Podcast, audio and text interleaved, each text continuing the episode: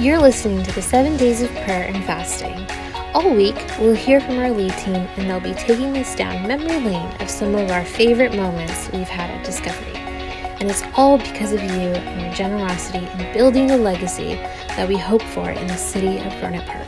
Hello, everyone. My name is Rebecca, Dream Team Director at Discovery Church. Today's scripture I'd like to share with you is Proverbs eleven twenty-five from the N I V. A generous man will prosper. He who refreshes others will himself be refreshed.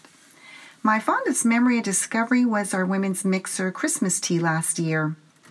It was an enjoyable, magical holiday atmosphere, complete with guests, friends, and family. I love seeing women having fun, being together, laughing, and connecting. We gathered around a long table, dressed beautifully with china, eating delicate finger sandwiches, scones with lemon curd, my favorite, sweet pastries, and tea. We were being a bunch of ladies creating memories. Thank you, Discovery, for setting the culture of generosity. Thank you, ladies, who have followed the example of generosity. You have blessed other women and made it possible for them to attend the Christmas tea.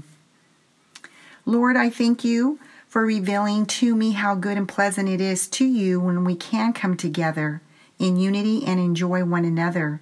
Thank you for Discovery's heart of sharing, caring, and giving. Thank you for the legacy of hope for quickening and preparing the hearts.